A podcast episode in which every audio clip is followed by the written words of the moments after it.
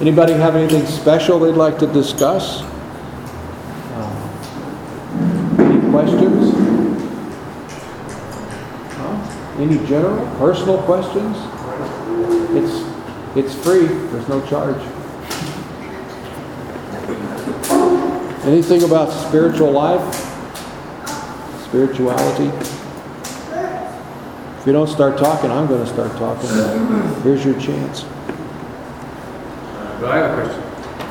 Yeah, you left your, that time's up. You had plenty of time. No, go ahead. I'm sorry.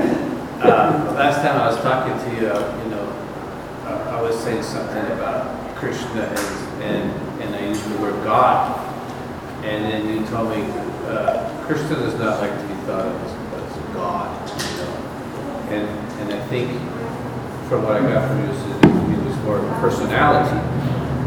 So. Um, I'd like you to talk a little bit more about that, and, and also the other question I had is, is did did he ever get old? I mean, all the pictures I see of Krishna are really suffering young person. Yeah. Oh, first of all, no, he never got old. He doesn't old. He doesn't age. You know, Krishna never appeared to be uh, any older than a teenager, even though he was on this planet for one hundred twenty-five years. He didn't. You know. Uh, And as far as him, in the personality of Krishna, God has many, unlimited, unlimited personalities. In that personality of Krishna, to have that proper relationship with him of love, true love, very close, loving, uh, we have to give up the concept of him being God, you see, to get that close. See, uh, if you know, if that, if, if it's just like, if you think about it, if, if you're in the presence of the Supreme Godhead, the Creator, the Controller of everything, you see, well, that's kind of awe-inspiring. And but as you get to know, and you get to be more and more comfortable, you know, it's just like if. Uh, if you thought of your wife as a, as a great authority.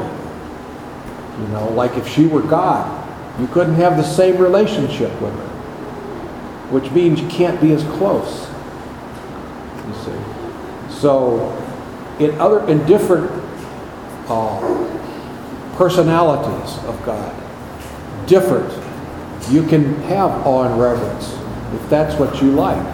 You see, but to get as close as we get with Krishna, then we don't think of him as God. Now we do, but I mean until we get to that perfectional stage. When we get to the perfectional stage and we're liberated and associating with him, we will not think of him as God. Have there been other individuals that have lived one hundred twenty-five years and never gotten past looking like a teenager? I think it's possible. Yeah, there are many yogis who can do many, many things. Maybe not so much now in this, but in the past. In the past, there have been yogis that have been able to do uh, great things. Mm-hmm. Mystic, you know, the people that pursue mystic yogic potency and get some of it and start to misuse it. There was uh, in the back in the early nineteen hundreds, around nineteen twenty-five, there was this uh, uh, yogi in uh, Bengal, and there was a very great devotee uh, there who was also in the government there. His name was Bhaktivinoda Thakur. Bhaktivinoda Thakur was a pure devotee of the Lord. He was a pure devotee. And anyway, this yogi be, was doing all kinds of nonsense. He was very strong. He had great powers. And uh, so they uh, they went to the uh, Bhaktivinoda Thakur and said, what should we do? And he said, well, you should arrest him, and I'll come and talk with him. So they did. They arrested him, and they got him. It was very difficult, but they got him in the jail. And Bhaktivinoda Thakur went to talk with him, and... Uh, he was claiming that he was so great and whatever. Bhaktivinoda Thakur was a, being a pure devotee, he had taken shelter of Krishna, so he had no fear. So this yogi said, I put a curse on your house that everyone will die. And sure enough, in the middle of the night, his whole family, including himself, woke up very sick, very, very sick. And so he sent one of his servants to the jail and told him, cut his hair. He had a big afro. A lot of times you see these bogey yogis, they have a big fuzzy head, afro. And he said, shave his head. His potency is in his hair. So they did, and uh, he had no, no potency. But he was he was very mischievous. I can't remember any details of the things that he was doing, but he was causing a lot of problems. He was misusing some potency. Uh, people that pursue mystic yoga, uh, and it's there, it can be had. It's extremely difficult in this age. You know, we need to be born into a family that can train us very early, and and have so many other things to be able to do this. But when you think about why would someone pursue that, it's probably not for anything really good. You know, it's all for me. It's all self-motivated, self-ego. So yeah, there are people who can appear to be very young for a long time and do all kinds of interesting things. And in the writings, they, they use the word, word uh, words Godhead. Yeah. Can you tell me about that? Godhead is a, a, an Old English, proper English way of saying the supreme God, the supreme Lord. You know, uh, it's Old English. It's not not so common. Uh, Srila Prabhupada brought that to America, and uh, he had learned it in India from learning to speak English from the British. So that you know, Godhead. The supreme Godhead. So, uh, does that answer your question? Thank you. There are many people who can do uh, different things. They have some mystic potency. A god brother of mine was traveling in India about twenty years ago, and he was waiting for a bus, and he sat down beside this old sadhu, you know, an old uh, holy man, or someone posing as a holy man, you know.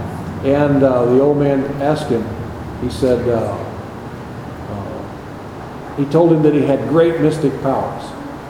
And uh, he said, you should offer me some uh, some donation. And the devote, a friend of mine was thinking, but I give all my money to Krishna. I give it to people that aren't bogus. I don't know if you're bogus or not. I don't know what you'll do with money if I give it to you. If, if I give you money and you involve yourself in some intoxication or something, then I have to suffer some of the karma for it, you know. So he's hesitating. And the man said, he, he looked down and he said, see that pebble down there? There was a little pebble, about that big. He said, hand me that. He said, place it in my right hand. So the devotee placed it in his hand, and he closed his hand, and he opened his hand back up, and there was a little rosebud, a little tiny rosebud. And he said, see? So you should give me ten rupees. And uh, my friend, my devotee friend, who's very wise, said, if you really have so much potency, why didn't you change the pebble into a ten rupee note? So, thank you for the show, but gotta go. And if you go to the Kumbh Mela, Kumbh Mela is a place where the Jamuna and the Ganges River meet. And you see all kinds of uh, mystics that come there. Some of the yogis come down out of the mountains. They live in caves. And you can see them coming up out of the Ganges River. They they come they come down the, the easiest and quickest way down the mountains is to walk down the, the river, which is as deep as this room. So they can control their life airs and walk up along the bottom of the river. And you see them coming up out of the river. You know, river's like half a mile wide. There's no way that they could trick and do that. They just they can do that. You know. They can do it, you know, so what? Some of them uh, are able, or may, I don't know if there are any left. There, surely there are some, one or two left, that can go through a brick wall. You know, they can dematerialize and go through it and rematerialize on the other side. And so uh, some of them will bury themselves in holes and stay there for a long time. My guru was at, uh, in nineteen seventy, I believe, he went to Kumbh Mela, and uh, there was this, you see all kinds of sideshows, you know, freak shows you call it. And so there was this one guy that was in this, he had dug this hole, it was a pit, this deep, if he was standing up. And he filled it full of mud. Not, not water, not dirt, mud. And he's got his arm sticking out, like that, that much of his arm. The rest of him here down is under mud. And he stayed there for a long, long, long time, days. And uh, I don't know if he cheated and came out at night and all those, but he was there for, you know, all day anyway. And he had this little pot and a little sign, I am Krishna, just see my potency, please give a donation. And so my guru went walking by and he said, ah, just see the supreme person, personality of Godhead, Krishna, stuck in the mud. You know, yeah. Could you tell us again about the name Krishna and how he's different, or how he compares to the God we read about, like, you know, in church? Yeah, uh, in church we hear of uh, God the Father, God the Son, and God the Holy Spirit. When I was younger, they used to say God the Holy Ghost, but I think they changed that, you know. But uh, uh, God the Father is Krishna. You see, there's very little discussion about God the Father. But not only Krishna, but all the other emanations of God, you see. God is unlimited, so he is the supreme Godhead. Uh, he is the strongest. He possesses the strongest potency. Now, does anybody know what's the strongest potency? Love. Conditional love, exactly. And we can, you know, you can experiment with that. I don't know if we did this last week when I was here, or week was it week before last? Week? Week before last. Last week. Yeah. We were discussing how, you know, what what would you give for love? You know, when I was in Arizona, I was giving a lecture, and people were kind of curious about, what do you mean? And I said, well, you know, for instance, uh, love is very valuable. It's, it's the most desirable thing that there is. People would trade, I mean, uh, most people would trade Uh, a life of living fifty years and having experienced sweetest love all their life. They would, tra- they would trade that for a life of living ninety years and never really having any love.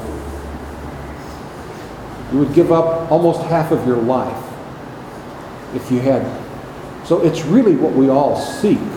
We don't fully understand it because our senses are pulling us. You know, I want to eat this, I want to do that, I want that. I get frustrated, so now I need some intoxication. I need to self-medicate because I'm not getting what I want. You know, if you boil it down, what is the true driving force? Is love. Uh, it's the most valuable and it's the scarcest. It's the hardest thing. If it were so plentiful, then no, you wouldn't trade half of your life. I mean, it was just, if it was just everywhere, you see. It's like, and it's like I told them, for instance, in Arizona, and here too, if it applies here, you know, uh, sand isn't very expensive. There's lots of it, you know. If somebody came along with a truckload of sand and said, hey, you know, I'll give you this, and you'd say, no, no, I've got plenty, you know, thank you. See, I don't need it, I don't want it. There's, I, anytime I want it, I can go get it. But if he drove up with a truckload of gold, you could say, oh sure, unload it right there. You know, I'll take it. Take it all. You see, very hard to get. Love is very, very hard to get. You know, so many people uh, feel that they don't have enough or don't have any in different parts of their life. So, um, Krishna is the... Uh, relationship with God where you experience this su- supreme love. He's the supreme lover. He's the supreme romantic. So, because people say, well, how do you know Krishna is the supreme? Because he's got the love. Love emanates from him. You see?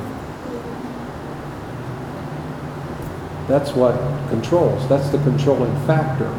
We don't really know it so much. We think that uh, airplanes and bombs and things like that are controlling factors. But much, much stronger than that is love. You see? Lack of love causes the bombs and the airplanes. Exactly. Right. Exactly. Because that's what they're really trying to get. The leaders are thinking that if I had your country's resources, if I send my army to, to take away your resources, that from that I'm going to get some enjoyment. I'm going to get something of value. And that will attract some love from somebody. Once somebody sees what I've done, and I'm such a good leader, and all the people around me, the generals, the soldiers who go and they're heroes, you see, it's romantic to someone. Somebody will get love. It's short-lived, but I'll get some riches if I get enough wealth. Surely somebody will be attracted. You see, fame. If I get fame, I'll be attracted, and it's true. People that are. I remember when I was a young man, the Beatles uh, came to Chicago. I lived in Chicago, and uh, I mean, it was an, an incredible the number of people. You know, people were acting like they're going to die just because they're seeing them. You know, they had fame. They were, they loved them. Oh, like fainted. They would see the Beatles, they would faint. Do they? They don't do that anymore to rock stars, do they? Do they do that? No. They don't. You ever see? You ever see any films of the Beatles fans? You know, Elvis Presley. You know, they, ah, ah, ah, he touched me. He looked at me. You see. So fame drives people. That's a driving element. The, the, the reasons why people do anything are for they want fame, profit. If I have money, if I have money, then I can get fame. You see, I can buy friends. Surely I'll have beautiful women or beautiful men or whatever it is. You see, and it, we see that's true. Now, is it true love? You know, it's money motivated. I don't know. That's.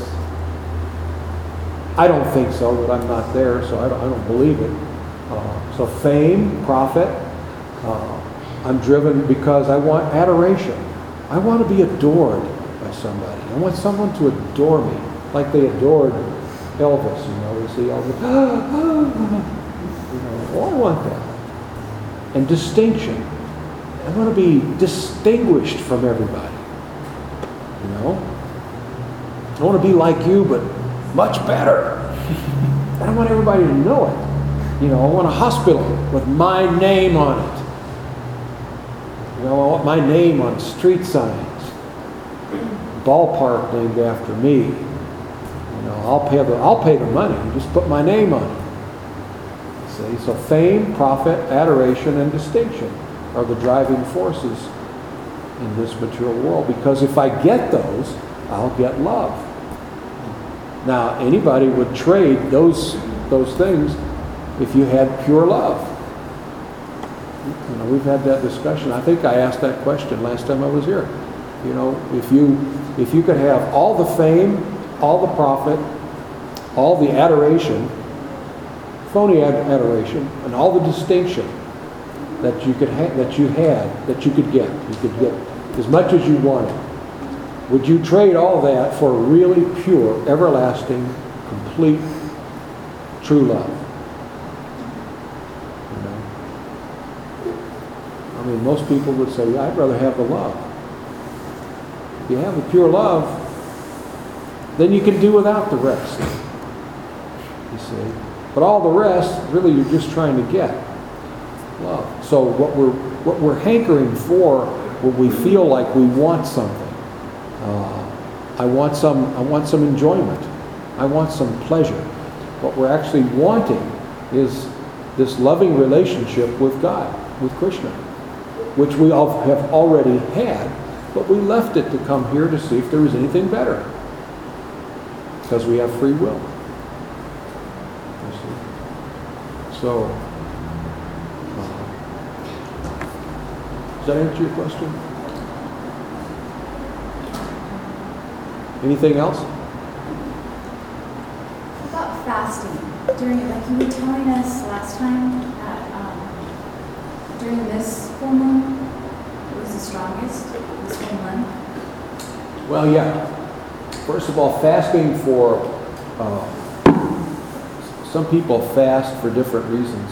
Sometimes fasting for health can be good. Fasting too long is not good for your health.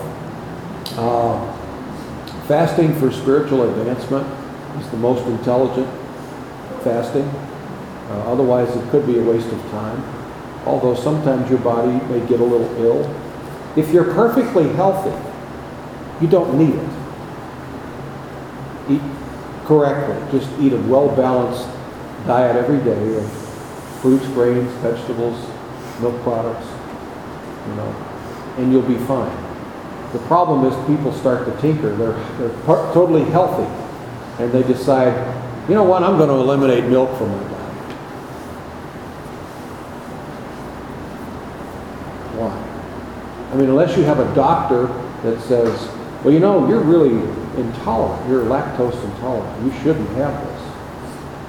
Well then, now some people say, yes, but I'm protesting the treatment of cows. So therefore I'm not taking any milk, butter, yogurt, you know. But these things are very, uh, extremely healthy for the body. Extremely. The body really has a need. So, so people, uh, uh, a lot of people in America have cut back on salt. Because it's fashionable. You know, it's a fashionable thing to do. Because everybody, the mayor of New York got a law passed so there's no salt on the tables in New York City. Did you know that? No. In California, you know, the our friends in California, they're all against salt. Well, you know, if you have high blood pressure, salt is very bad for you. But salt is one of the ne- one of the required elements. You see, uh, and it you can see the misleading things that you hear from the health-conscious people, which I stay away from. They don't know anything, but they'll tell you you need to exercise, you need to work out, which means work up a sweat, and you need to cut way back on salt. Well, when you sweat, you deplete your body of salt. You know, uh, one of the key, uh, what is it, uh, what is it that they call these health drinks? What is it? Uh, sodium? Well, sodium, but there's... there's uh, electrolytes, yeah. Yeah, the electrolytes. Salt is one, sodium is one of the important electrolytes. So, you know, you go to the gym and you work out, and if you just drink water, well, it doesn't... It doesn't satisfy you. Well, you, your body's saying, I need salt. So you drink some uh, Gatorade or something, which is full of sodium, other electrolytes. Why are you, especially anybody that lives here? I mean, you're, this climate's pulling the sweat out. It's pulling salt out of your body. People who work outside, you know, they they should take salt tablets. They used to. I don't know if they still do, but the workers outside would take salt tablets to offset the salt that's taken out. So, don't they still do that in India? Huh? Don't they still do that in India? Yeah, yeah. In India, people who observe the Ayurveda, which is, the Ayurveda is an ancient, uh, one of the Vedas that say how to take care of your body. And it comes from Krishna himself. You got this body, here's a...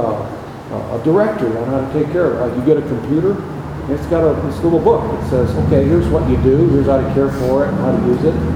So the Ayurveda is like that. So people who are, who are intelligent and not swayed by trendy things, and have been doing the same thing for many thousands of years. For instance, when you sit down in India, they'll give you a plate, and they'll come by and they'll give you a little, about a teaspoon of salt. I mean, it's just a teaspoon of salt on your plate. Everything else is salted fine. And, you know, you pick up the salt and eat it, or you sprinkle it over your food. But, you know, somebody may say, well, I don't want the salt. Well, but you're going to need it. It's hot. You're going to sweat today. You're, the, the climate here, the environment is going to take salt out of your body. You need salt. So it's very, if it's very trendy in California or New York to not take salt, that's okay. Don't take it. Get sick. So, you see what I mean? So, some people fast. Uh, they don't know why they're fasting. Well, it's, it sounds like a trendy thing to do. If you're healthy, don't fast. Except twice a month. Twice a month there is a, a, a day called Ekadashi.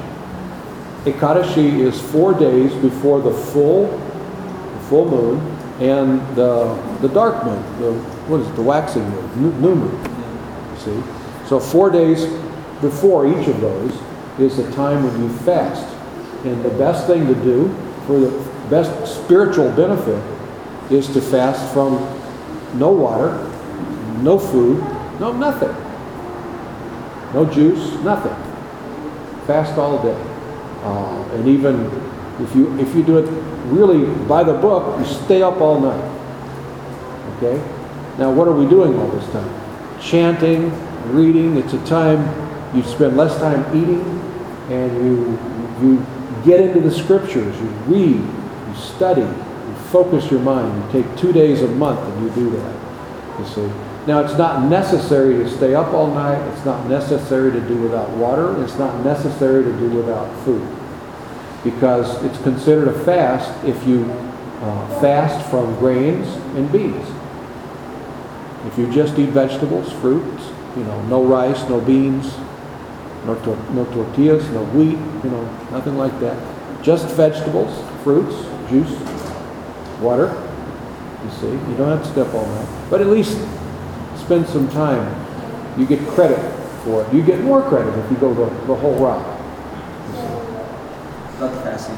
So the ISKCON uh, and other people who practice Hinduism, they fast certain days, like holidays, or, or yeah. What is it about the fasting? And then again on like uh, Janmashtami, Krishna's birthday, um, when we celebrate Krishna's appearance, we'll fast until midnight, and then we'll say. And then we'll take uh, uh, a, a, like a feast. But at that feast at midnight is no grains, nothing heavy, just fruits and vegetables. The best thing, most people will, that really are uh, orthodox will have some like fruit salad at midnight. So other holidays will fast until uh, moonrise or around seven in the evening. Fast until moonrise, or fast until noon, depending on who, what personality we're celebrating. You know, if it's uh, a great devotee, we fast till noon. If it's a, an appearance of, uh, of Krishna, one of Krishna's many appearances, we'll fast till moonrise. If it's the appearance of Krishna himself, we fast till moonrise.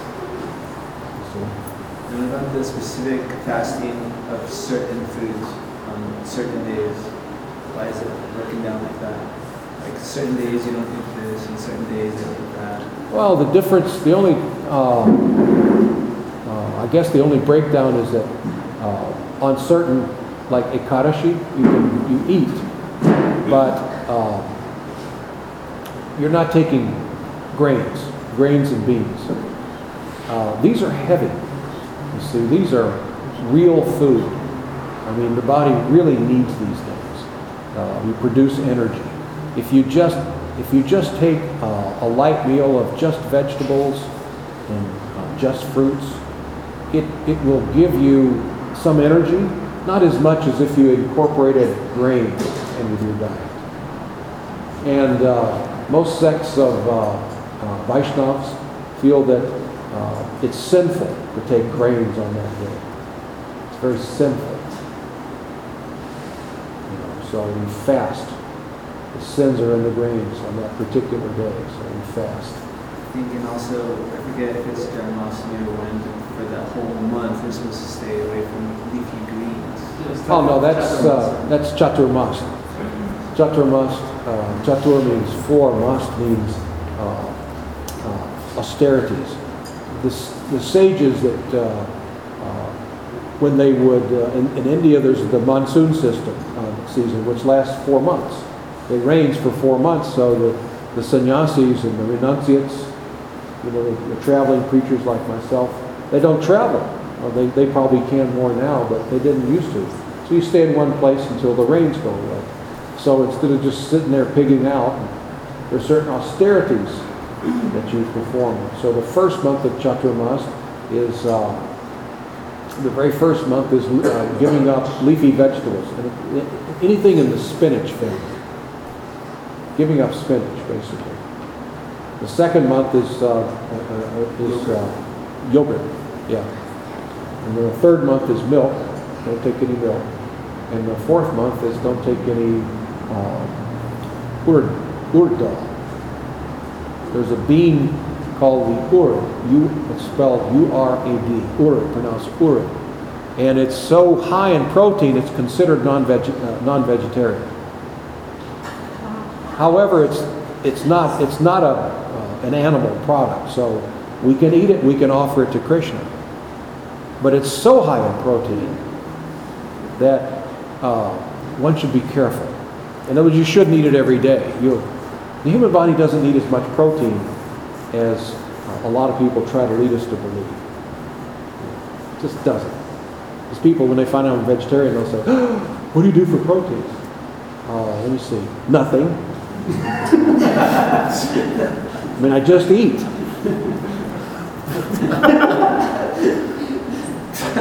You know, many times I'm having rice and and, uh, and beans, but I don't make sure every day, oh, am I getting some rice and some beans because I don't want to do without protein.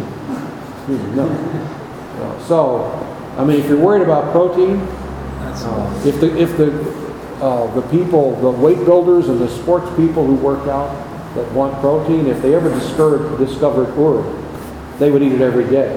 And if you really work out like a, you know, like a madman, like crazy every day, you could probably deal with much protein.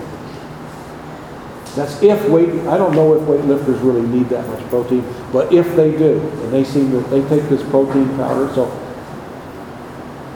if it doesn't come from the Ayurveda, I kind of, I usually think it's probably just really kind of off the wall, because it, this is a world where people are trying to sell you things.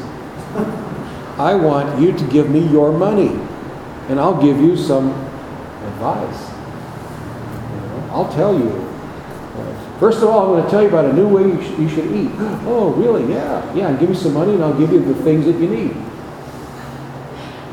You know, they'll start. Or I'm being hired by an industry, and my products are just hitting the, the shelves of the local uh, health food store. People are going in there, oh, I read that I need this and I need that. Well, what did people need when things were truly natural? Rob and I were talking about this. You know, he's got a good understanding of what the definition of natural. What was it? It comes from plants. Flowers. From plants and not from a plant. And not oh, from, not from a plant. Yeah, and not from a plant, you know, not from a factory. It comes from a plant. You know,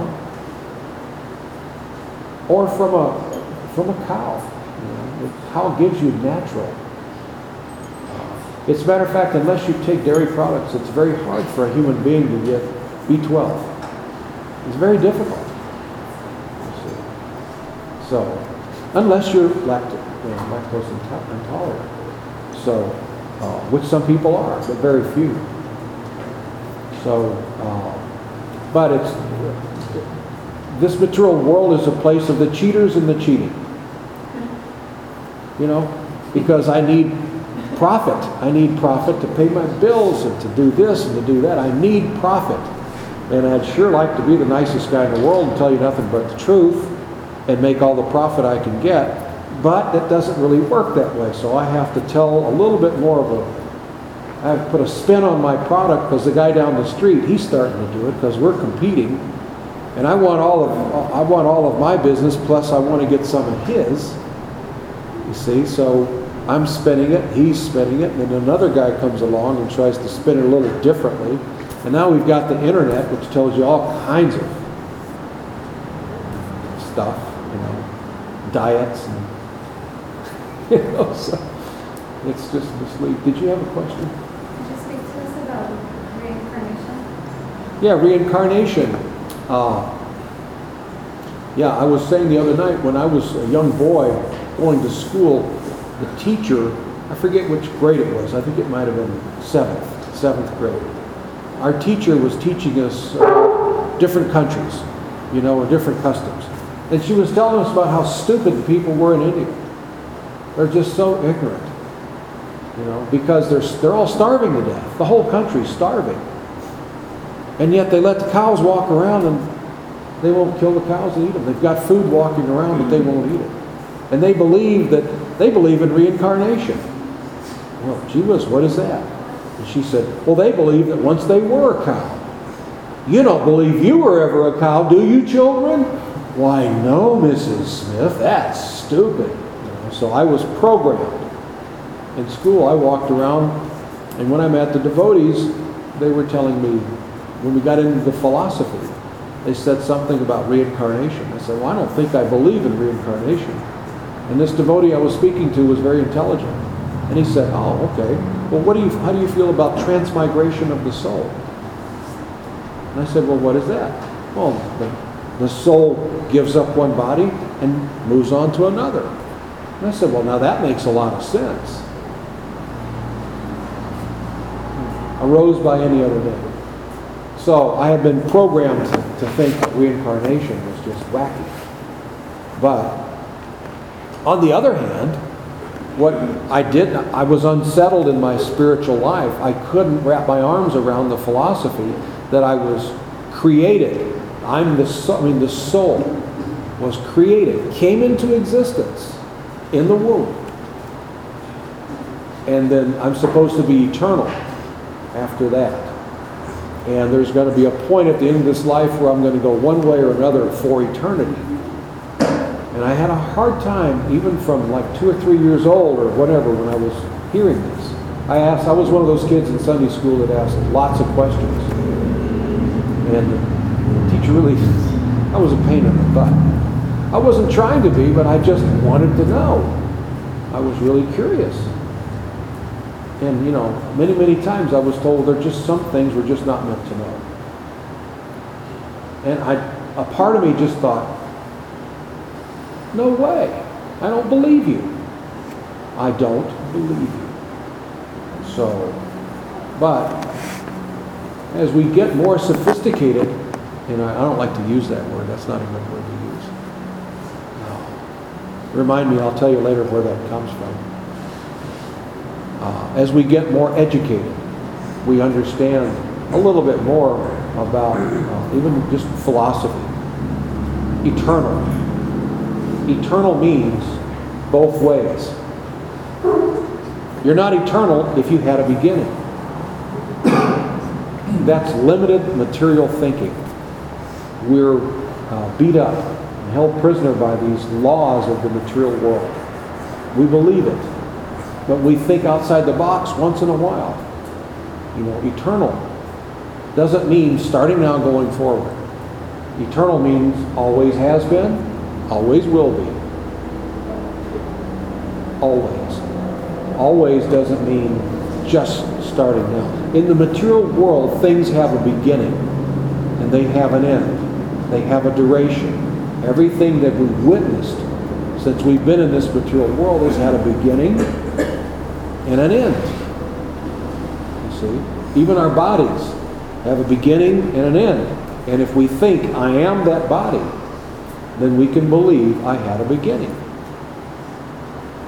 But if you're the eternal soul, you, you were someplace before that body. You see. Originally, the living entity, an eternal living entity, was uh, a resident of the spiritual world. As some people call, refer to as heaven. You see. And we decided that we wanted to go on this trip. We wanted to see what else is there. My dear Lord, you're very wonderful. I enjoy this time we have together. But is there anything other than you? You know, and Krishna's not jealous. He says, would you like to find out? Oh yeah, I'm dying to find out. By all means. I have a whole world that you can go look for something. As a matter of fact, we're thinking that we'd kind of like to be him. What if I was God? What if I was the center of attention? You know, and again, you know, Krishna doesn't feel like, oh, how dare you feel that way. He's not. He knows he's Krishna. He's not so foolish to say, well, how dare you? I've never been so insulted in my life. What kind of a moron do you think we have for God? He knows he's the greatest, the most beautiful, the most powerful, you know. He knows, he's convinced. He doesn't have, uh, uh, what do they call it now? Uh, uh, issues. Insecurities. Insecurities. He doesn't, you know, he doesn't go once a week to a psychiatrist and discuss his issues. You know, he doesn't have any of these weaknesses. We like to put these weaknesses that we see in the material world onto God. We like to do that, but we can't. So he's not upset. He doesn't say, well, I'll get you for that. It's like, oh, very good. I hate to see you go, but be my guest, because we can't be we can't be lovers and a prisoner at the same time. You have to be free to go. This is why we say Krishna is the supreme lover. It's not a cheap love affair. This is the real deal. Everything else is a perverted reflection of that. This is real love. For him, he's got to taste the romance every split second of this relationship, which means you've got to be free to go. You're not a prisoner. If you're going to be with me, it's because you choose. And you know why? Because I'm Krishna. That's his feeling. You got to choose me. And if you and if you want to, you can choose whatever else. And if you don't know what else to choose other than me, and you want to go looking for it, by all means. Did you have a question? Yeah, I have a question. Um, so. Does Krishna, mm, I, I come from a Christian background. Yeah. Does Krishna guide us in our daily existence, in our living? Does Krishna um, uh, speak to us or tell us or sh- uh, reveal a route or a, or a direction for us? Oh, that's a superb uh, question. That's do we, you know, because as Christians we pray, and we ask for guidance, or we're thankful, we give thanks.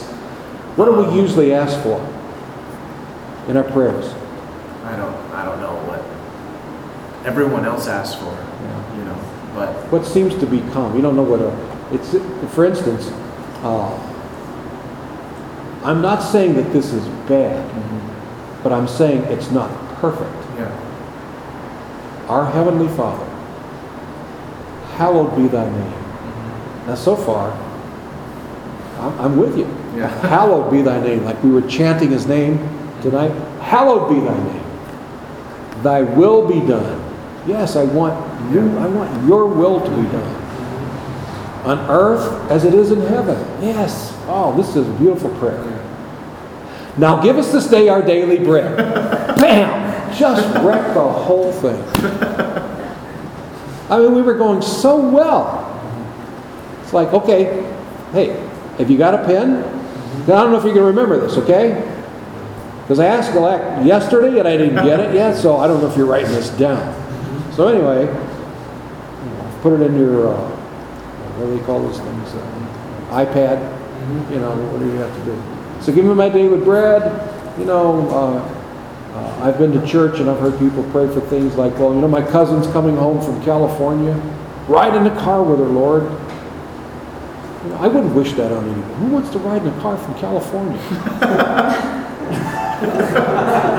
don't know. It's funny. I want you to ride in the car. What? Well, people do pray for peace, right? Or for uh, yes. understanding yeah. between people. Yeah. You know, there's. It's not always about praying for yourself, so to speak. Or for, yeah. You know. But the highest prayer is Hare Krishna, Hare Krishna, Krishna Krishna, Hare Hare, Hare Rama, Hare Rama, Rama Rama, Hare Hare. Which, translated into English, you're playing, you're praying to Krishna's feminine energy. Hara, my dear Radharani, my the energy of the Lord, please engage me in the humble, loving service of Lord Krishna. In other words, my dear Lord, you tell me what you want. I'm so interested in pleasing you that I can't think of a thing that I want. And if I get to please you, I don't need anything. If I know that I've pleased you, I'm completely satisfied. I don't care if I have a roof over my head, as long as I know that I'm doing something that's making you happy because I love you. Now that's on the, on the pure level. Now, uh, I'll get to you in just a second. But does he direct us? Right. Yes. He'll direct you according to, what's the magical word? What do you have to have for his direction? You have to have a desire. He will fulfill any desire you have. If your desire is to become rich and famous, you may not get it in the next month, maybe not even this lifetime, but you will get it. He will fulfill your desire. You see? So he guides you according to your desires. If you want to believe that uh, uh, whatever you want to believe in, whatever wherever you want to place your faith, he will give you the faith to pursue that goal. See, now this doesn't make sense in, in my Christian upbringing. That doesn't make sense because they believe that at the time of death you're either going to go to you're going to go to hell if you haven't done this. So then, how would God? How can God give you faith to go pursue something? So that also changes the idea of uh, when someone says something like, uh, "Oh, it didn't happen. Like it wasn't God's will." Do you hear someone say it wasn't Krishna's will? It may not happens? be his will, but it's it's something. It was that, our will, but maybe not.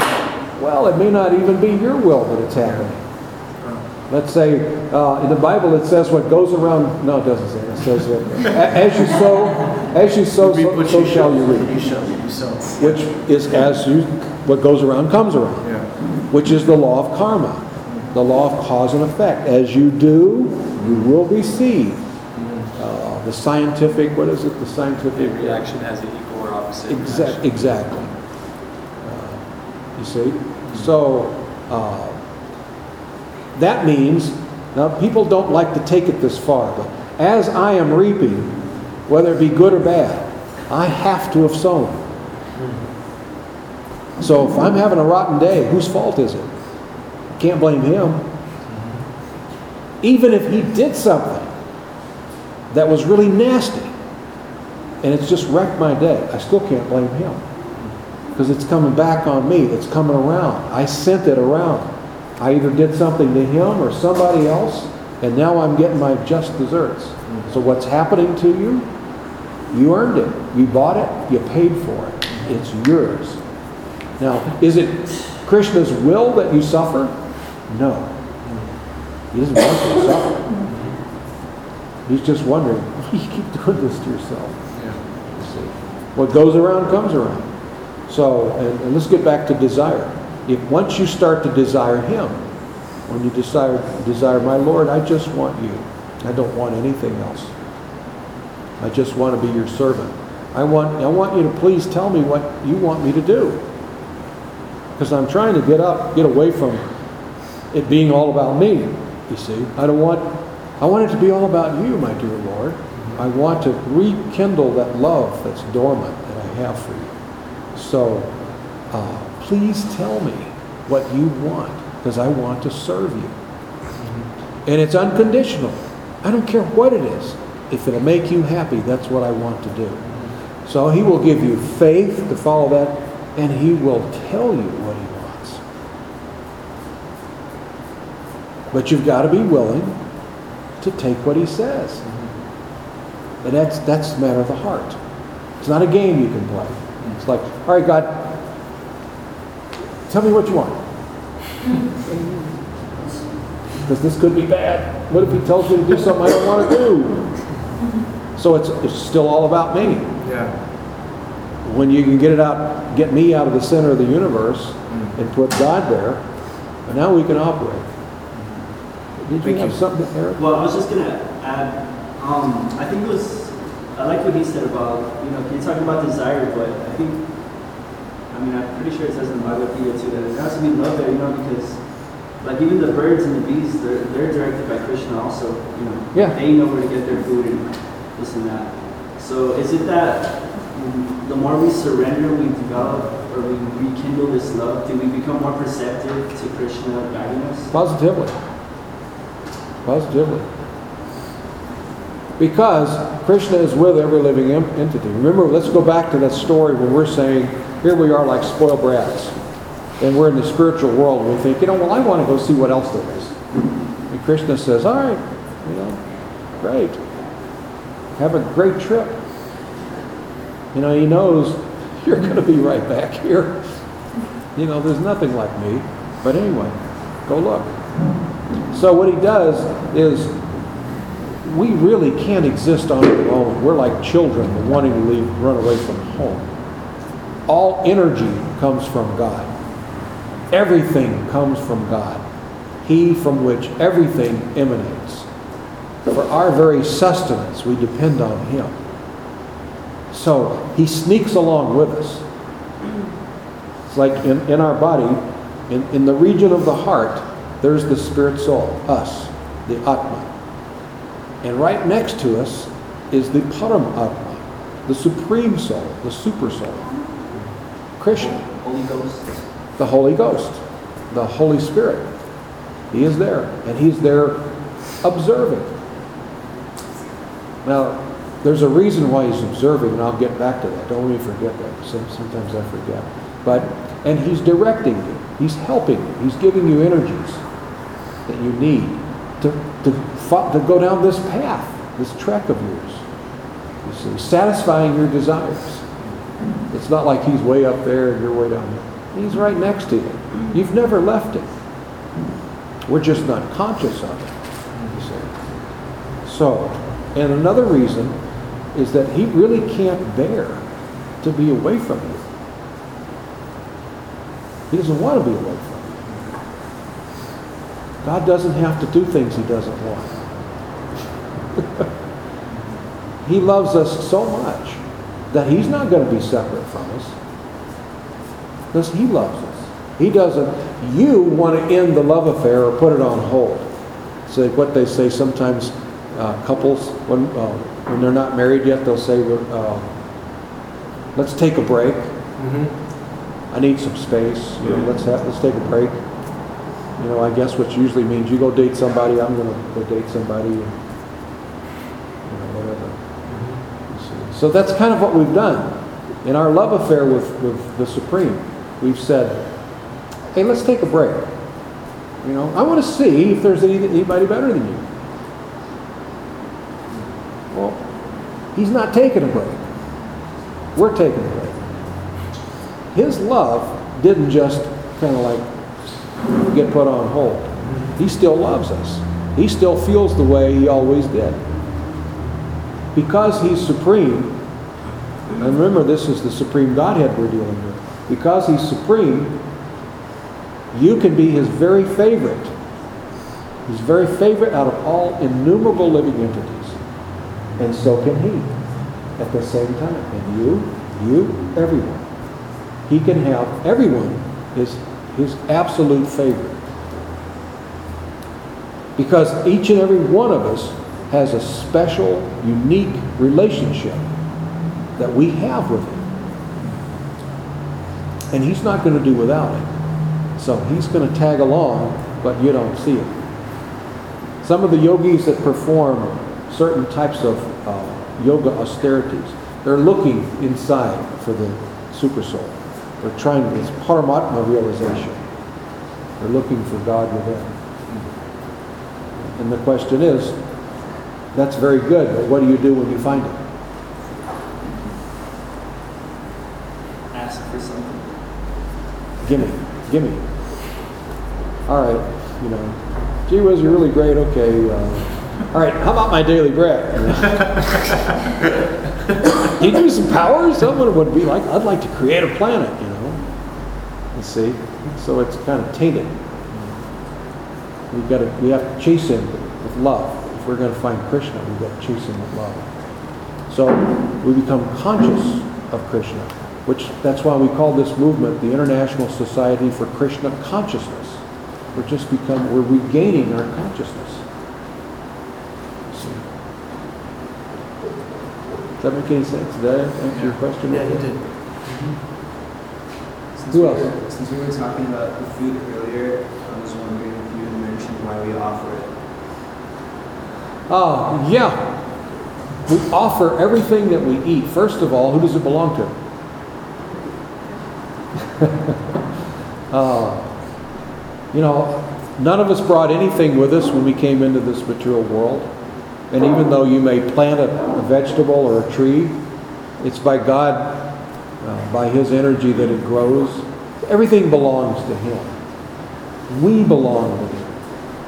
The tomatoes and lettuce and cauliflower and whatever, all belongs to Him. You see, so uh, let it let us at least, like Lord Jesus Christ said, He was trying to impart this this concept, and He said, "At least remember Me when you eat and drink. At least remember Me." You see, in other words, before you you take it and eat it, make an offering to the Lord. As a matter of fact, take it even further than that. Cook it with Him in mind. The purest way is to think, you know, tonight, my dear Lord, I'd like to make You some cauliflower, red bell peppers, and potatoes, you know, nice tomato broth. And, you know, so I'm thinking this would make You happy. That's very sweet. Second to that, they think, you know, tonight I'd like to have cauliflower, red pepper, you see. Oh, and before I eat it, I'm going to offer some Krishna. That's nice. Not first class. It's not really on the platform of absolute love, you see. Mm-hmm. And then so many people, they'll tell me, even devo- people who've been devotees for a long time, they'll say, well, I don't like this or I don't like that, you know. And this one devotee told me he doesn't like cilantro. So he doesn't cook with cilantro. Well, that sounds perfectly normal, doesn't it? Except we know from reading the scriptures that Krishna loves cilantro. So if I'm cooking for Him and trying to please Him, I want to cook what He likes. I'm not saying you're absolute fallen if you don't. You know, because you may think, oh, you know what, tonight I'd like to have uh, pizza. I'm going to make a pizza. Oh, and I'm going to offer it to Krishna. Yeah. Okay. That's that's nice. But if you think, I want, I bet Krishna, I'm going to surprise Him with a pizza. Maybe He'd like that. Becoming conscious of Him. Awakening your love affair to where you're thinking of your love of Him. So even when you're cooking, you're thinking, I want to please Him with some nice meal. So you make an offering. The devotees don't taste while they're cooking. Krishna should be the first to taste. The cooks become expert enough that they know. I put in this much salt and this much cumin powder, this much that, this much, you know. And then before it's tasted, a little is taken out, put on a plate, offered to a picture of Krishna with prayers.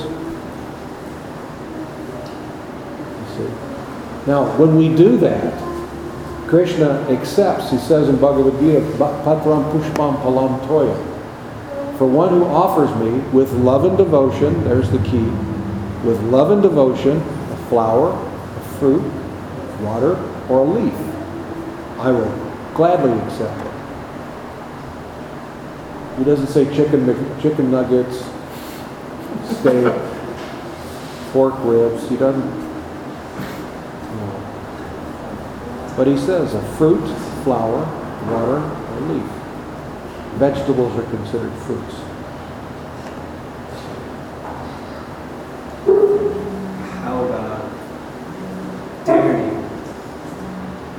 Yeah. You offer that? Yeah. Oh, yeah. Is that considered a fruit? Oh.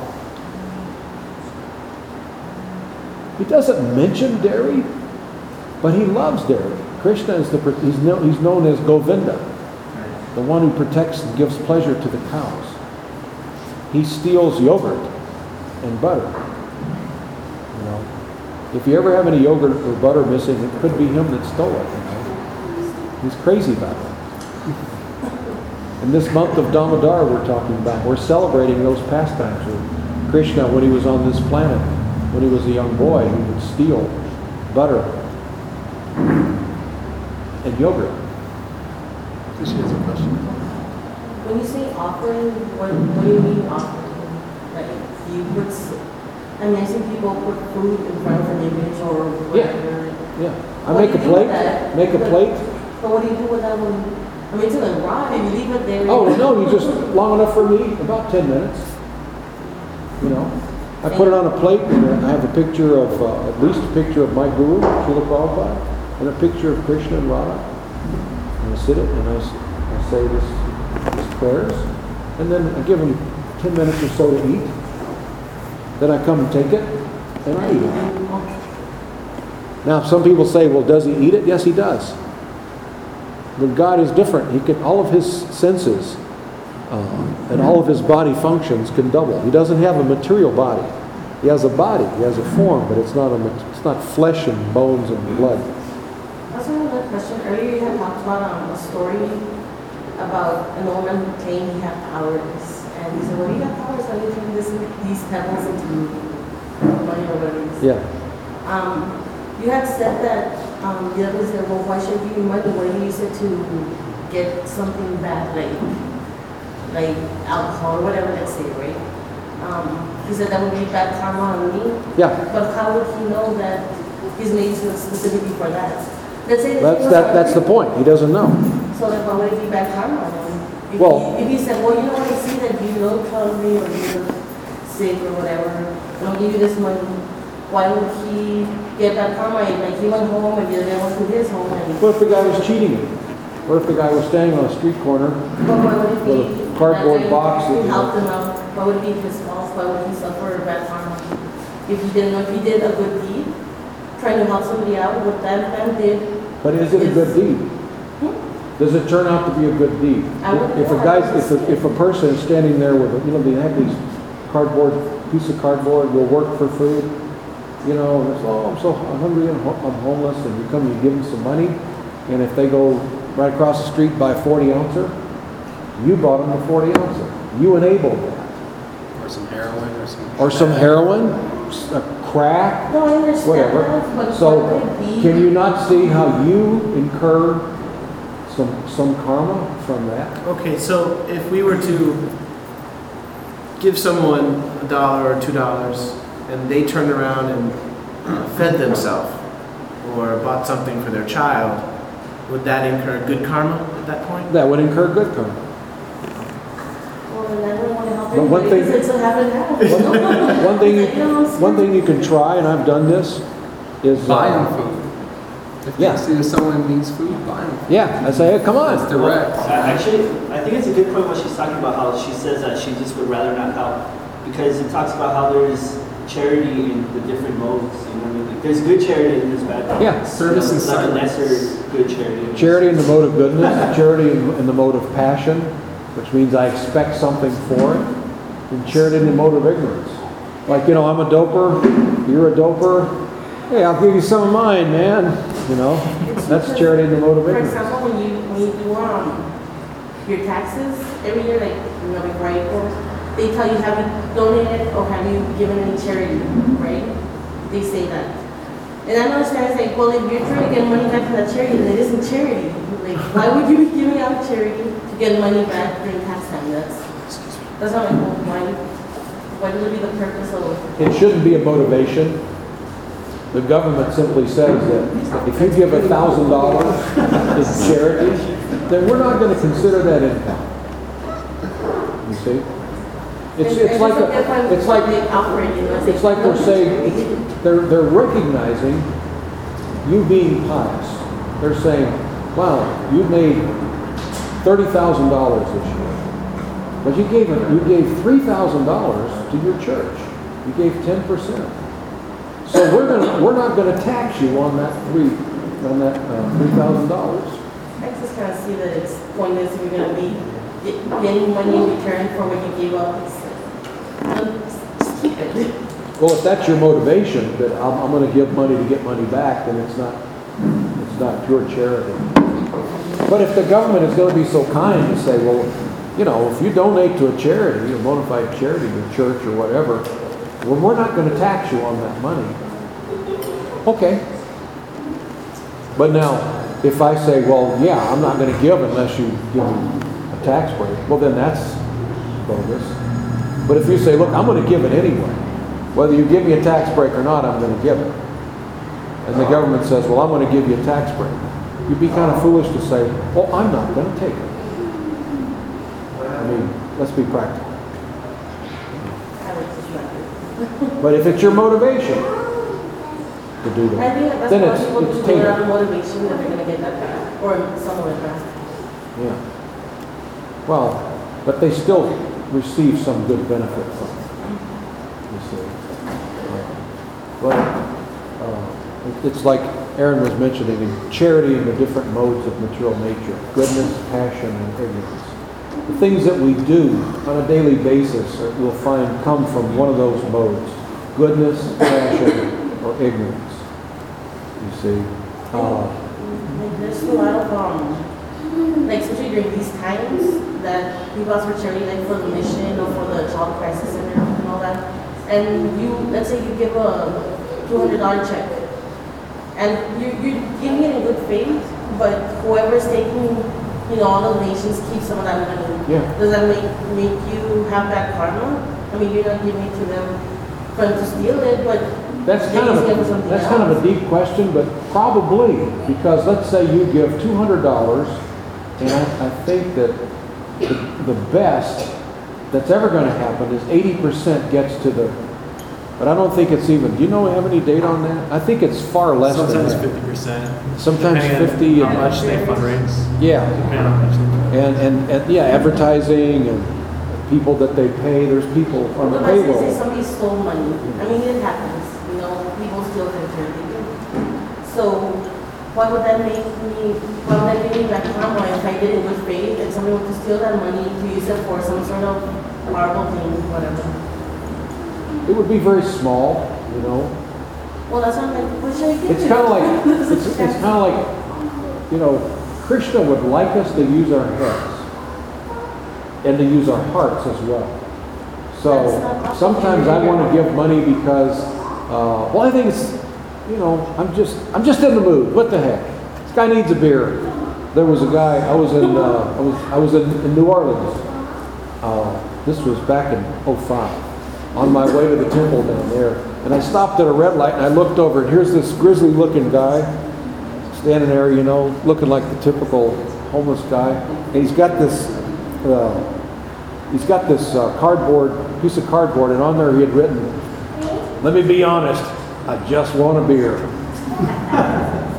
You know.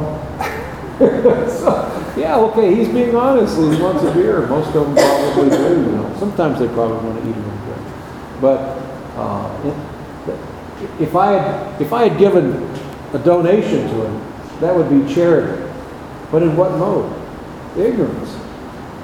I know he wants to intoxicate himself. Intoxication is in the mode of ignorance. We don't have clear thinking. Although we sometimes think we do.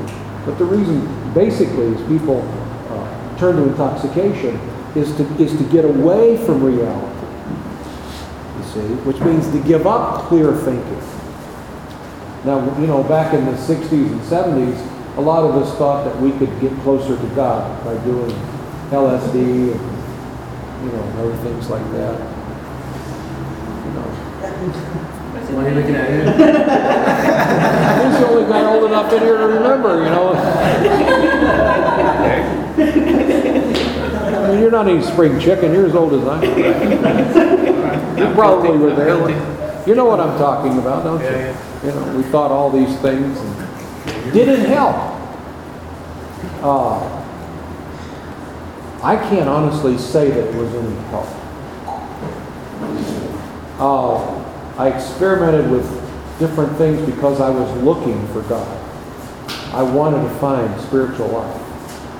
Did it help? I don't really see how it possibly could. Because it, it, it inspired me to do so many other things.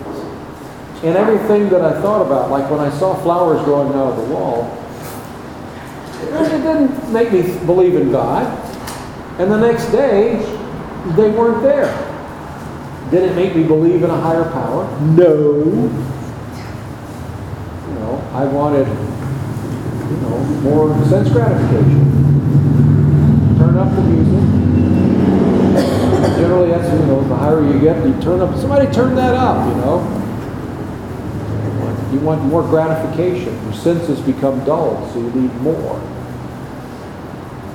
Dulls the senses. So now I have to increase the, the uh, sensual activity. So some people may feel that, yeah, it really kind of, I can't say for everybody. For myself, you know, and I tried quite hard. And uh, I didn't. I was just, I just lucked out. I came, I happened to come across the devotees of Krishna. I was, it's just like I, I, bought, I won the lottery, and I didn't even buy a ticket. I just happened to come across uh, Krishna's pure devotee, my guru. It was luck of the draw. Krishna's mercy all the way. I contributed nothing. I didn't have the intelligence. Now, I, I had made a prayer to the Lord. I had prayed because I, very young in life, I was very successful. I was making a lot of money. I bought, bought my first house when I was twenty-one years old. I came from a very impoverished, poverty-stricken family, and uh, it seemed like once I, I left home when I was seventeen and then finished school, finished high school, never went to college. But Krishna, my karma was that whatever I touched was going to turn to gold. I worked hard, you know, and I got into sales and I was doing very well. You know, member of the country club, playing golf with them. I had lots of entertainment. You know, I had plenty of good intoxication, excellent female association, all kinds of toys, and jeeps, motorcycles, you name it, whatever, I had it all. And I was practicing my golf swing one day in my backyard, and all of a sudden I thought, wow, what next? This has been great. I was like twenty-four years old. Now what? Boy, life has been great since I left. Last seven years since I left home. Ah, thank you, Lord. Now what's next? And I thought for a minute, and I thought, probably just more. Just more. Ah, there's not going to be anything really new. You know, more sex life, more intoxication. There's just going to be more of this. And, you know, I had left, I had tried all these different spiritual paths and really didn't think anything was worth pursuing full time. So I just said, my dear Lord, I don't understand anything about you. I don't know anything about you. But if all I have to look forward to is just more of this for the rest of my life, that doesn't really make me happy. Just more. Three motorcycles instead of two. Two Jeeps instead of one.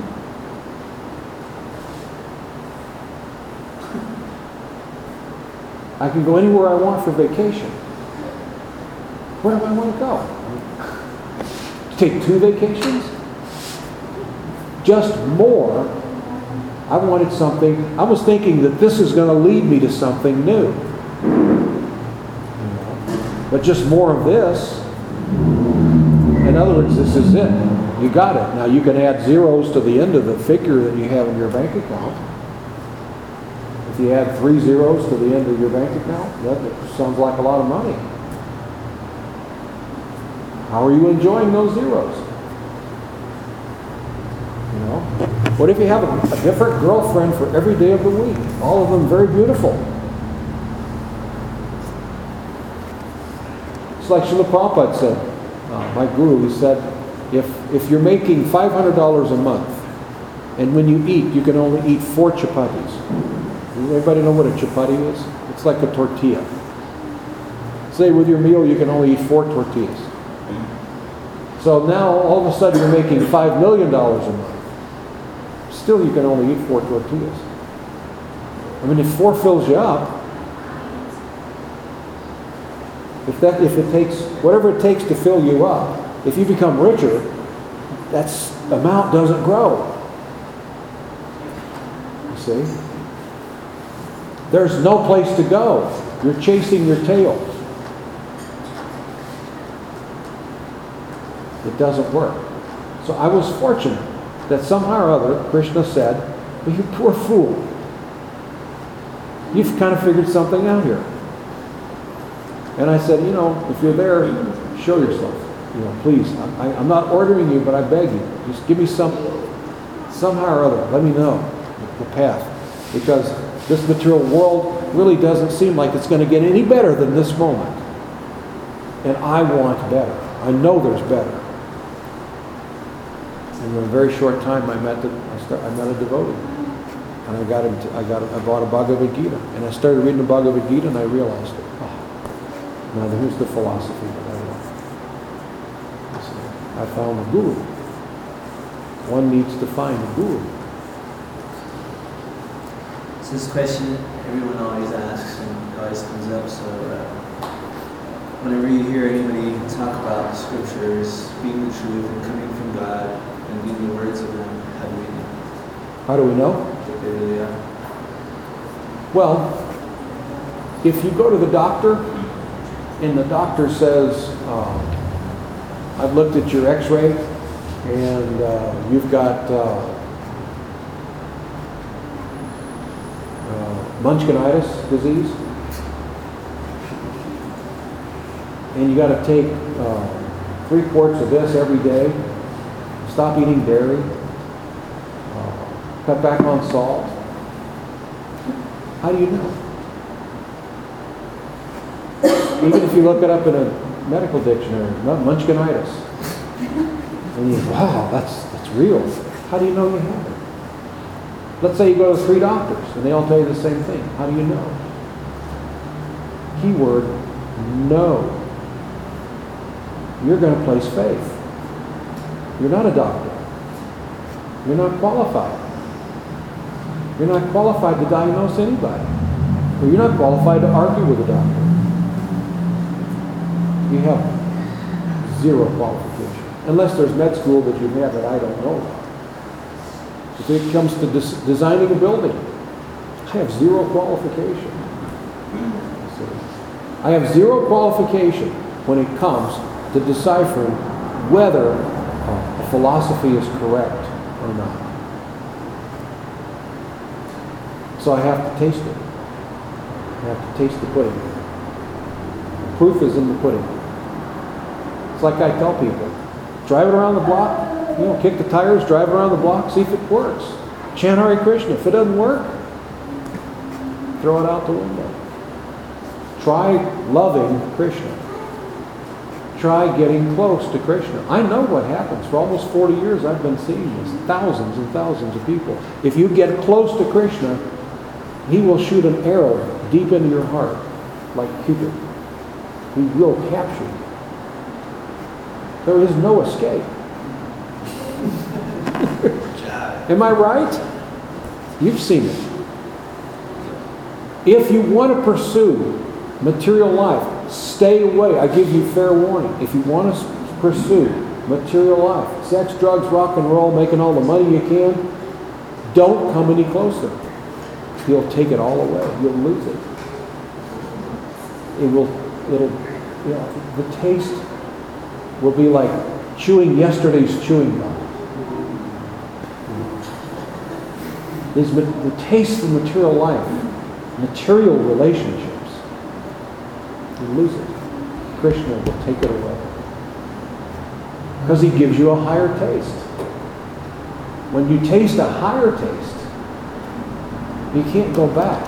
How do you undumb, or how do you uh, dumb yourself down? Once you've received knowledge, once you've received, once you realize you're on the receiving end of God's love, and you feel it, how do you dumb yourself down from that? There's not enough drugs in the world. There's not enough candy. There's not enough sex. There's not enough any of this garbage that give you a taste. Once you've tasted the real sweetness. So Krishna does that. He takes it away. You know, he takes it away because uh, once you get a glimpse, you don't want anything. You know, there's nothing. Nothing can come close. And all it takes is just a little glimpse. I mean, I'm not even saying seeing fully uh, this Krishna. Just a, a little tiny ray, and you're charmed. You're finished.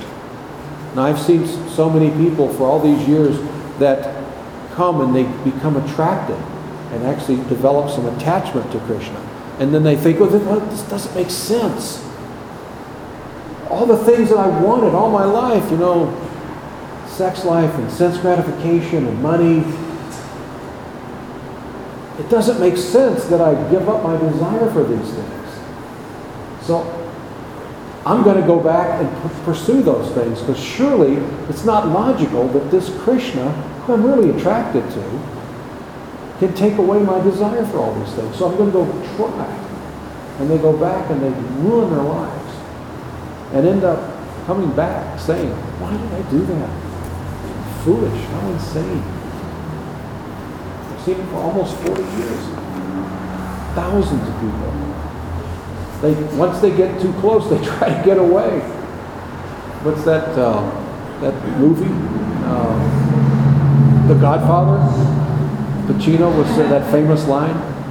His wife said, well, why don't you just leave? You know, because she found out her husband was in the mafia, or his father was in the mafia. He says, every time I tried to get out, they pulled me back in. I'm giving you fair warning. Krishna's like that. Once you get close enough, you're going to try to get away. You might try to get away, but he's not, he's not going to full, uh, physically pull you back in. You know, all he has to do is give you some little grin. You know? You're going to think, there's nothing like you. So, so we go through this, rest, we wrestle with ourselves as we're becoming spiritually aware. We're, we've lost our taste. But I don't know if I should cross over fully into the spiritual life. But yet I've lost pretty much my taste. And I, this looks really good, but I don't know if I should give it. No, it's right. As my mother used to say, oi. I had a Jewish mother. I, I heard oi a lot. Oi. So, does that make any sense? You got to taste it. Try it. Let's do it. You gotta taste it. And go for it.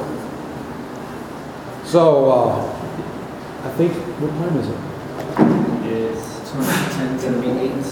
Almost eight. So we need to wrap it up pretty soon, don't we? I'm wondering if we could do the kids on the iron leg another day. Why, of course. I'd love that. It's so rare. Like it's Yeah.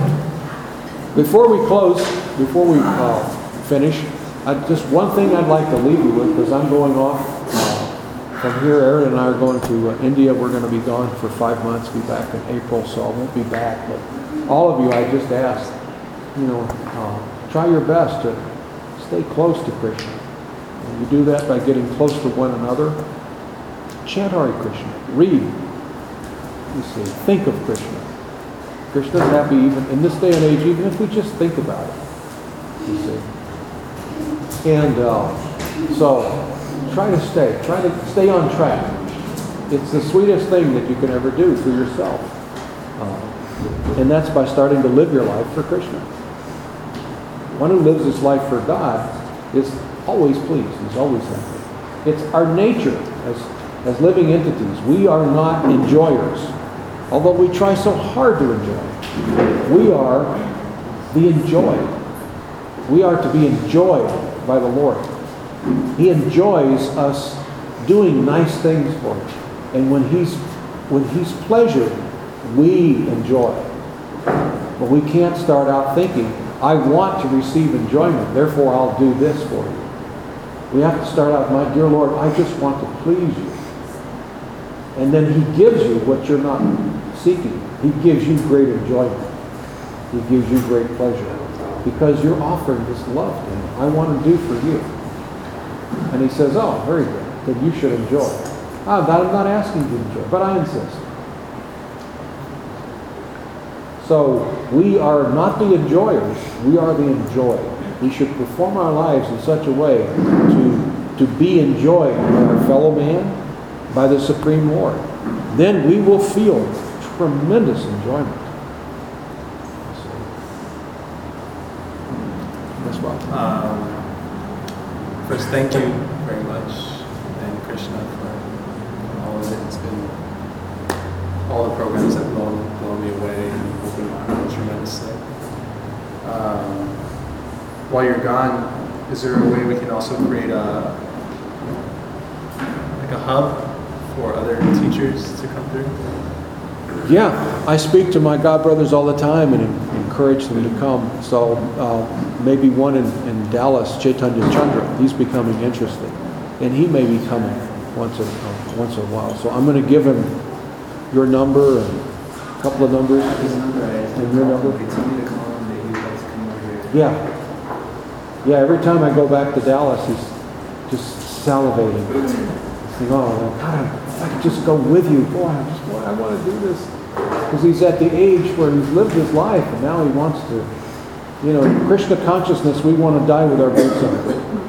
You ever heard that saying? The cowboys used to say, we're going to die with our boots on. You know, die in a, in a bed. Die in action. Die in battle. A soldier wants to die in battle. So my, my godbrothers, as we're getting older, saying, you know, I don't, I don't want to die just an old man, you know, in a hospital.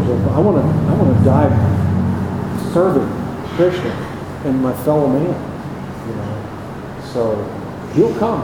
He'll come. He's close. But do you have his number? I have his number. Okay. It's only to get him to come over here. So I called him if I need to. Yeah. Now his kirtans. Oh, his kirtans are so fabulous.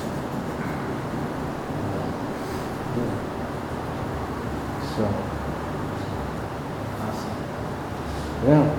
So that and uh, pick a path and, and, and stay on it. You know? I always tell people as I travel around, one thing I see is uh, I see a lot is people who, who do a little, little this, a little that, a little this, a little that, and you're cheating yourself. You see. Become good. Become expert at something. Not uh, jack of all trades, master of none. You know, pick a path. I'd like I'd like you to go back to uh, back to Godhead, back to Krishna. But if that's not your choice, pick something. You know, I tell, you know, some people say, well, I, I really prefer Christian. Then be the greatest Christian you can possibly be as an offering to the Lord. Well, I've always been a Jew. Then be the greatest Jew as an offering to the Lord. You know, Muslim, whatever. But pick it, follow it, be expert. That's, that is your gift to God and the whole world. Become expert, not just kind of, well, I think about, you know, I've heard over here and I've heard over there, and a lot of confusion. Pick something, pick a path and go down it. Become expert. All right, thank you so much. Let's have some kirtan and then prasadam.